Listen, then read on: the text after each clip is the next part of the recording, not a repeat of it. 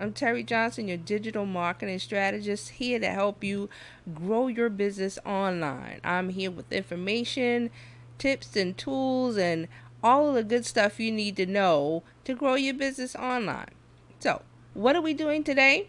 I'm calling this Daily DM or Daily Digital Marketing Update. So, I'm going to give you some updates on things that are happening on the social media front, digital marketing, online marketing, content marketing, anything marketing, anything, any story that we've been talking about online that's big news in social and digital. So, what do we have for today? So, Instagram right now is testing a feature to let you add a friend to live stream. They are going to let you invite someone on when you do it live on Instagram. Isn't that cool? That is really cool. I am loving that. On TheVerge.com, on their article, they've got a screenshot. So you have the person going live, and then the middle image is the person going live and adding a person to come on the screen. On the far right, you see the person that's been added to the live stream is on the bottom. So this is sort of a stack feature, uh, one on top of the other, split screen, which works because when Facebook Facebook Live rolled out their split screen feature, the Facebook Live split screen wasn't well received in May because it was a picture in picture feature, which is not what live streamers are looking to do. We're looking to have an equal amount of screen space or screen sharing between the two people that are on screen. So, Facebook went back to the drawing board, added a landscape feature. So now you have to go landscape on Facebook Live in order to invite someone, and then you have an equal size picture of both people on the screen. But Instagram is testing this new feature. It's not available yet. It will be rolled out soon, so just Make sure you're looking out for the updates to Instagram and you should have it.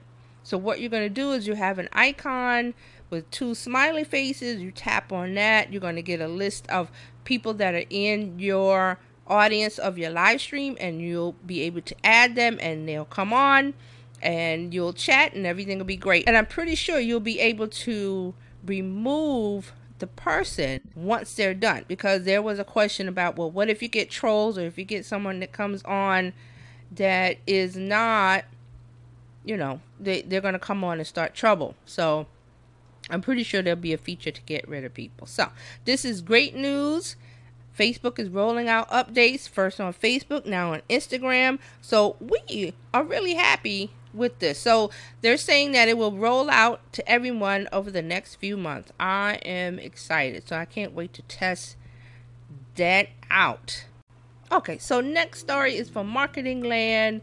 Facebook debuts Watch, its new home for original shows.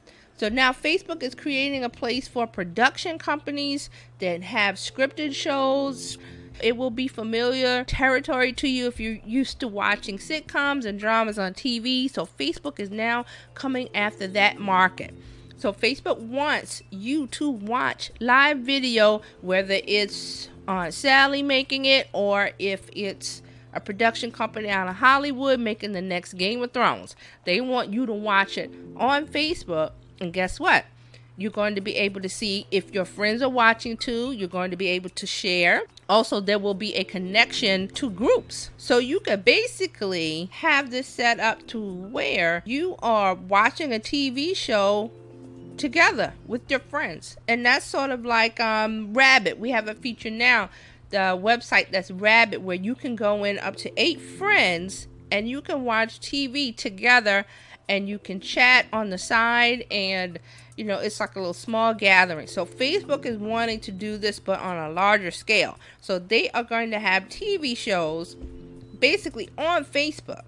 So right now this is this watch is only available to a limited amount of people. You know that will be celebrity influencers your your um, social media influencers, anyone with a big following, they are going to have access to this watch page. You're going to be able to discover new shows, enjoy with your friends and your family, see what's popular, new this week. So it's going to be sports, it's going to be celebrities, there's going to be pets and crafting and cooking shows and all kind of things that you want to watch. So it's going to be available to where you can watch with a group of people who have common interests. And to get people to watch your shows, you can share this to your feed. Your comments will be shown during the show.